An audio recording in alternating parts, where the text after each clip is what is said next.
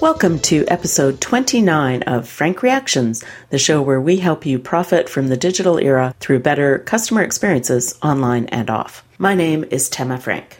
Today's guest is Lorraine Schumacher, who is the Director of Marketing Transformation and formerly Director of Customer Service Strategy and Planning at Verizon. As you may know, Verizon is an enormous company in the telecommunications industry, which is one that uh, typically struggles a lot on the customer experience side. She gave a really great talk at the recent CXPA Insight Exchange. And if you're not familiar with the CXPA, it's the Customer Experience Professionals Association. And you might want to check that out at cxpa.org if you work in this industry. Anyway, her talk was about how to gain executive buy in for your customer experience transformation. She has a very interesting approach, which involves not only creating personas for your customers, which I'm sure many of us have been doing for a while, but also creating personas for the folks you need to win over internally. So people like Fearful Freddy, Samantha Smarty Pants, and Harry the Data Hog. You'll hear about them in our interview. But before we get there, I just wanted to also give you some of the other highlights from that conference. I've already uh, written a little bit about them. I, I've got a blog post about the many brilliant ideas from Derek Hall of the Diamondbacks Baseball Club. He had great ideas both on how to treat your staff internally and how to build community support. So if you haven't seen that, head over to frankreactions.com and look up Derek Hall or Diamondbacks. Either way, you'll find it. Anyway, so the interview with Lorraine is relatively short, 16 minutes. So, first, let me tell you a little bit about some of the other things that I learned at the Insight Exchange. One of the talks that I found kind of interesting was by Leslie Boucher of, and I'm not sure if I'm pronouncing this correctly, the Pensare Group. I'm pronouncing it as though it were Italian. I don't know if it is. And her talk, uh, she pointed out that it is important for you to essentially connect the dots for your internal team to make sure that they really understand both how they can have an impact on customer experience, why it's important, and what skills and abilities they need to improve the customer experience that you offer. She had an interesting approach. So, her approach said you start with what they call a moment of truth meeting. So, you get together uh, about 15 or 20 people who are one or two degrees separated from the customer, no more than that.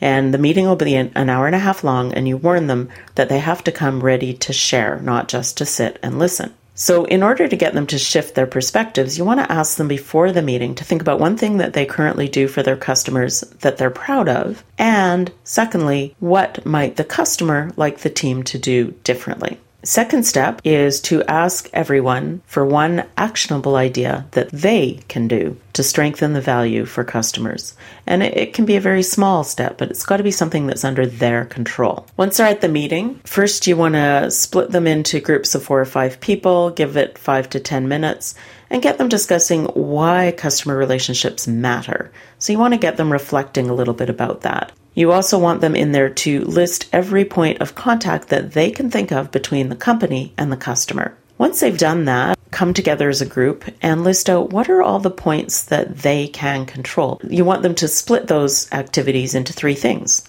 activities that they can control directly, activities that they can influence, and everything else. Then get them back into teams. Ask them, as a customer, how would you rate us? And at this point, we're just recording their thoughts. They don't need a consensus within the team. Come back together after about five minutes, do a little debrief, and look for themes and places where we're likely to be able to have the biggest impact. Then you want them to ask what are actionable takeaways that they could do in the weeks ahead. The thing that's nice about this is that it's a lot simpler than an all out journey mapping process.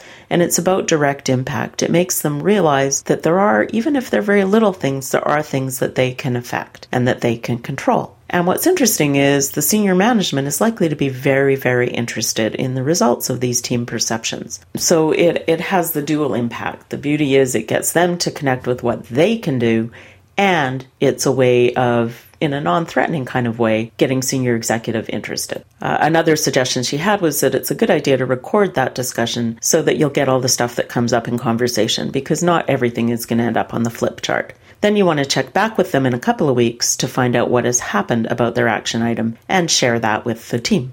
Another interesting little presentation was from Gavin Winter of CX Act. He noted that there's a very different relationship when the customer is looking to buy versus reaching out to you after they have bought. So you want to think about what the customer is trying to achieve before you decide what channel is the best channel to deliver the things that will help them achieve it. And try to develop your system so that there's more guided customer experience and that you guide them to the best channel to provide first contact resolution if they have a problem. Ideally, most companies want to move people out of the high cost call centers. And the fact is, the customers would rather not telephone anyway. So you really want to figure out what is the best way to anticipate and solve customer problems. He gave an interesting example of Netflix, who realized that when the customer is trying to contact them, typically they're in the moment and they need instant help. So email would have been too slow an approach. So they staffed up their live chat and they also tell customers how long the wait will be so that they set some realistic expectations. And then finally, to find ways to train customers on how to use the self help tools. So you want to find ways to encourage them to use them and make it easy for them to use them.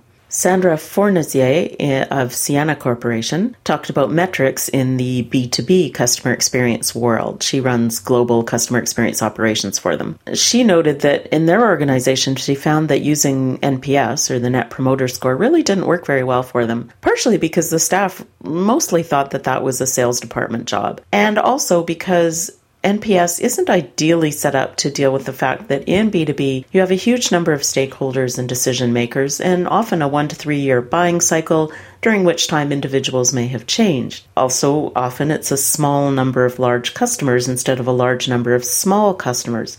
So, all of these things mean that Net Promoter Score may not be the ideal measurement. So, instead, they ask customers a couple of questions. One is, How effectively did we meet your needs? Another is how easy was it to do business with us? And thirdly, how much value do you feel we created for you? Then they put together cross functional teams to try to increase each of these metrics. They map initiatives to the metrics, develop project roadmaps, and do monthly presentations to the senior executives that show how they're doing. They also have a dashboard they use that maps both the inside out approach, which is our key performance indicators, our quantitative metrics of success, but also the outside in approach, which is to say the customer perceptions. What are the issues that are important from the customer's perspective and how do they think we're doing? And she noted, for example, when it came to lead times, their company thought that they were doing great, but the customers said they were not at all. So, expectations, of course, really influence perceptions.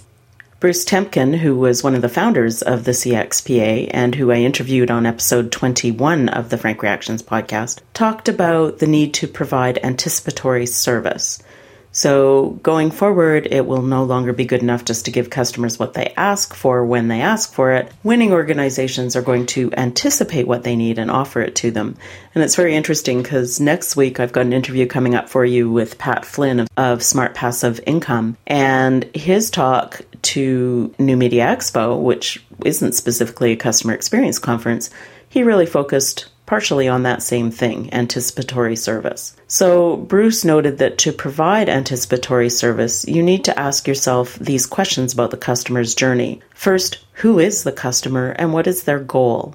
Second, what will they do right before they interact with you? And what will they do right before that? And before that, go back a few steps. Third, what will they do right after they interact with you?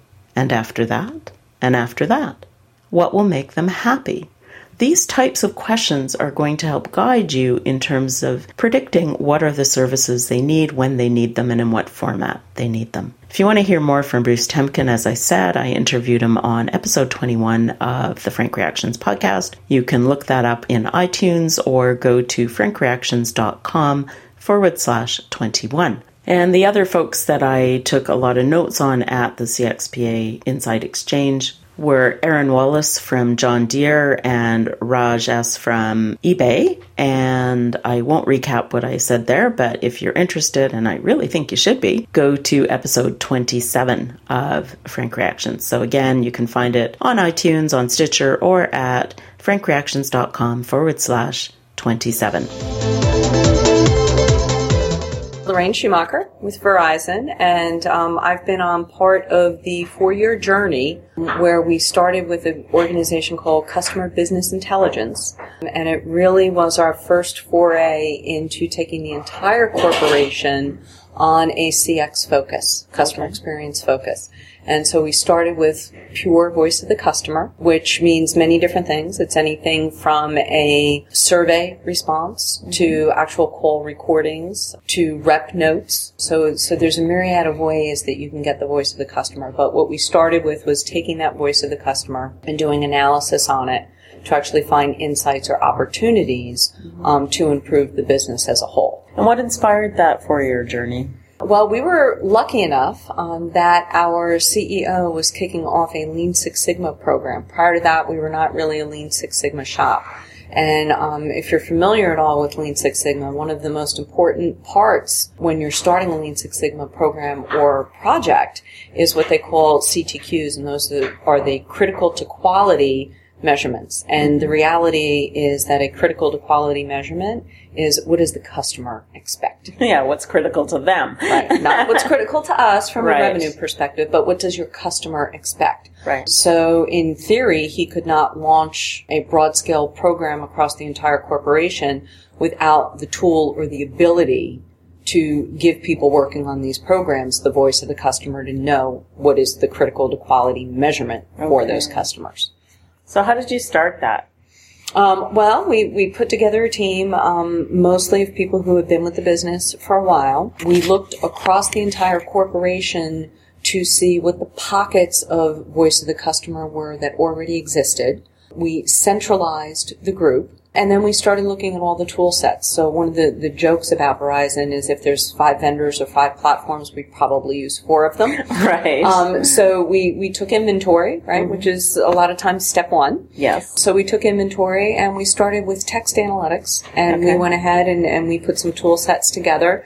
We took everything where we had unstructured voice of the customer through text started mining that. Then we started analyzing that. And then we started revamping within the last year and a half all of our surveys. Okay. Um, so after call surveys, when you leave a store, transactional surveys, relationship surveys in the B2B mm-hmm. arena. And so then we moved on to start improving those surveys. then the third thing that we started doing was looking at actually the voice analytics. And that's everything from what goes on in the call center to allowing the, the QA, the quality control people within those call centers, the ability to real time coach the reps, but then to also take that myriad of data and bring it back, back office after the fact to analyze it. So what would be the best approach for doing that? There are tools that do that. Like, how does that work? Yeah, so there's multiple tools. I think the biggest challenge, especially across a large corporation, or quite frankly, even within a small company, is to take all the different ways of looking at things mm-hmm. and trying to figure out um, a hierarchy of importance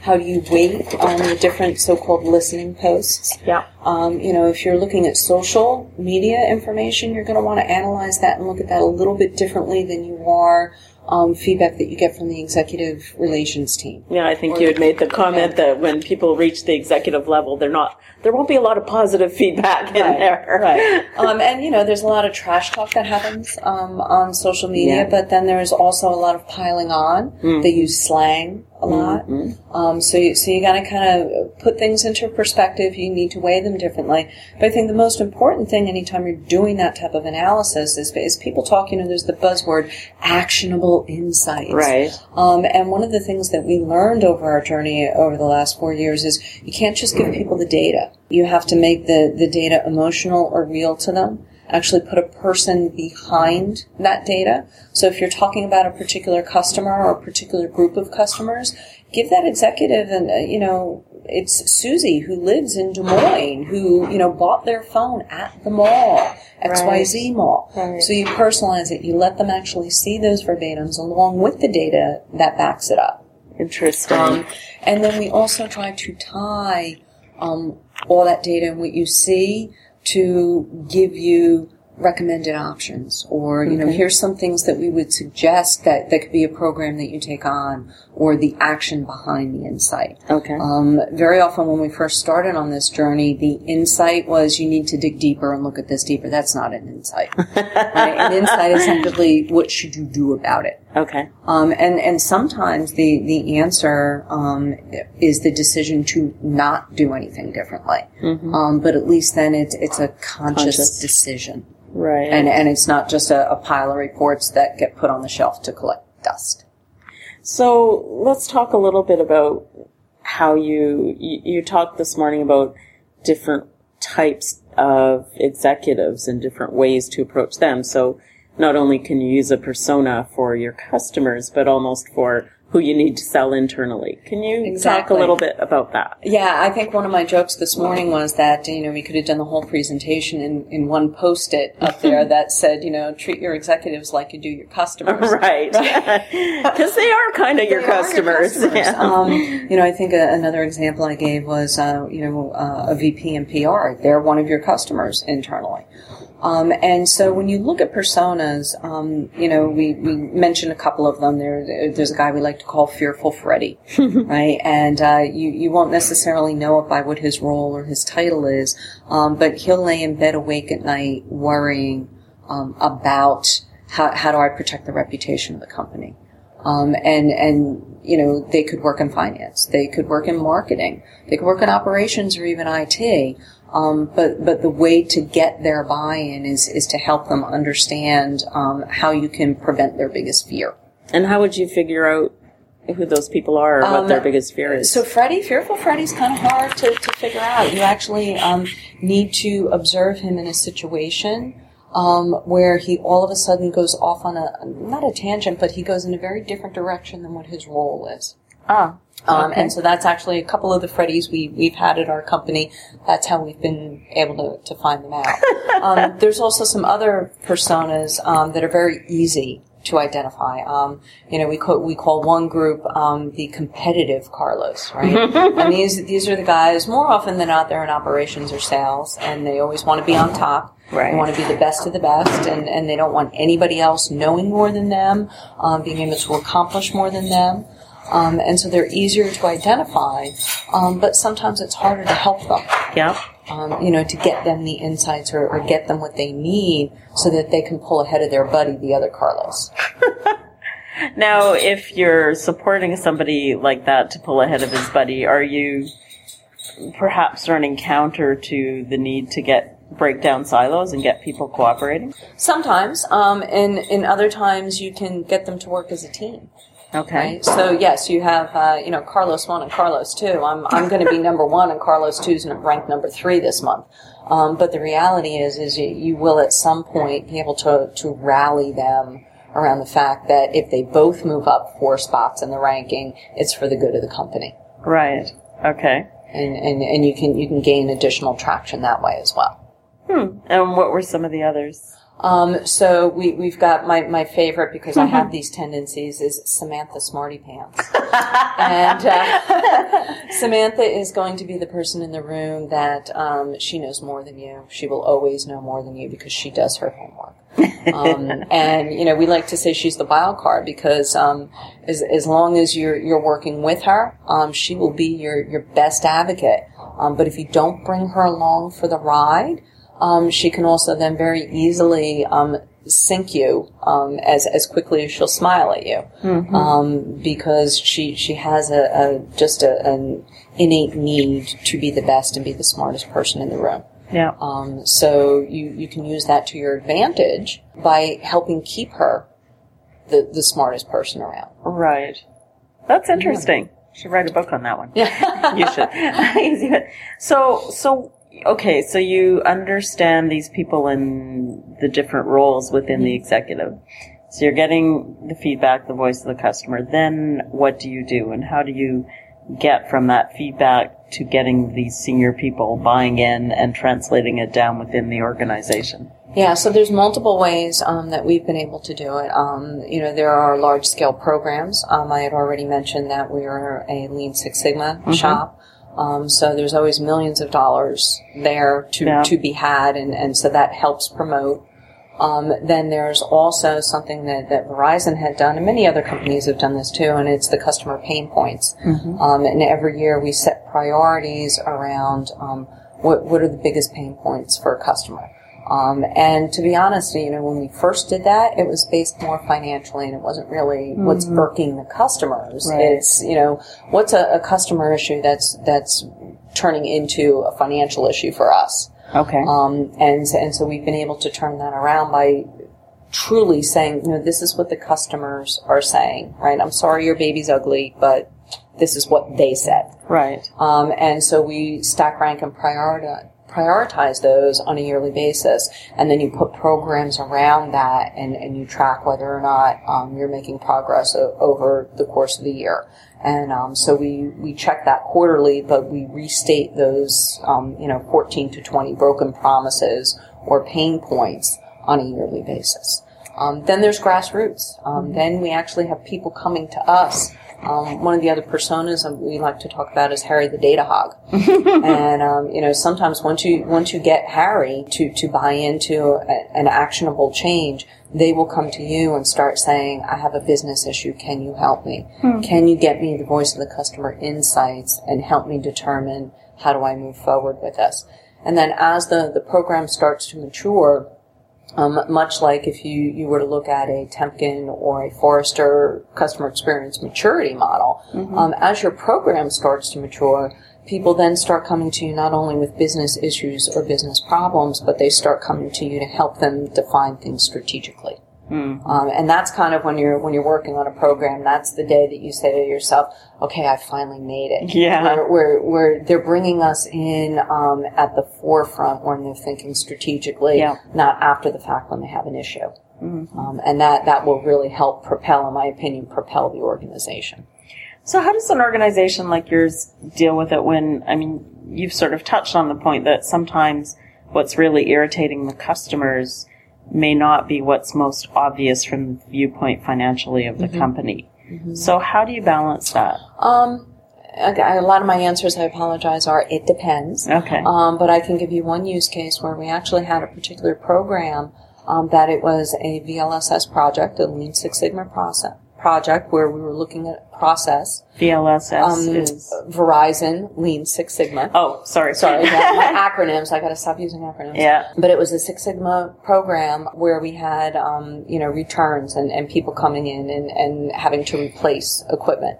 And uh, there was a program that they put in place that there were millions of dollars attached to fixing this process and becoming more efficient on the process.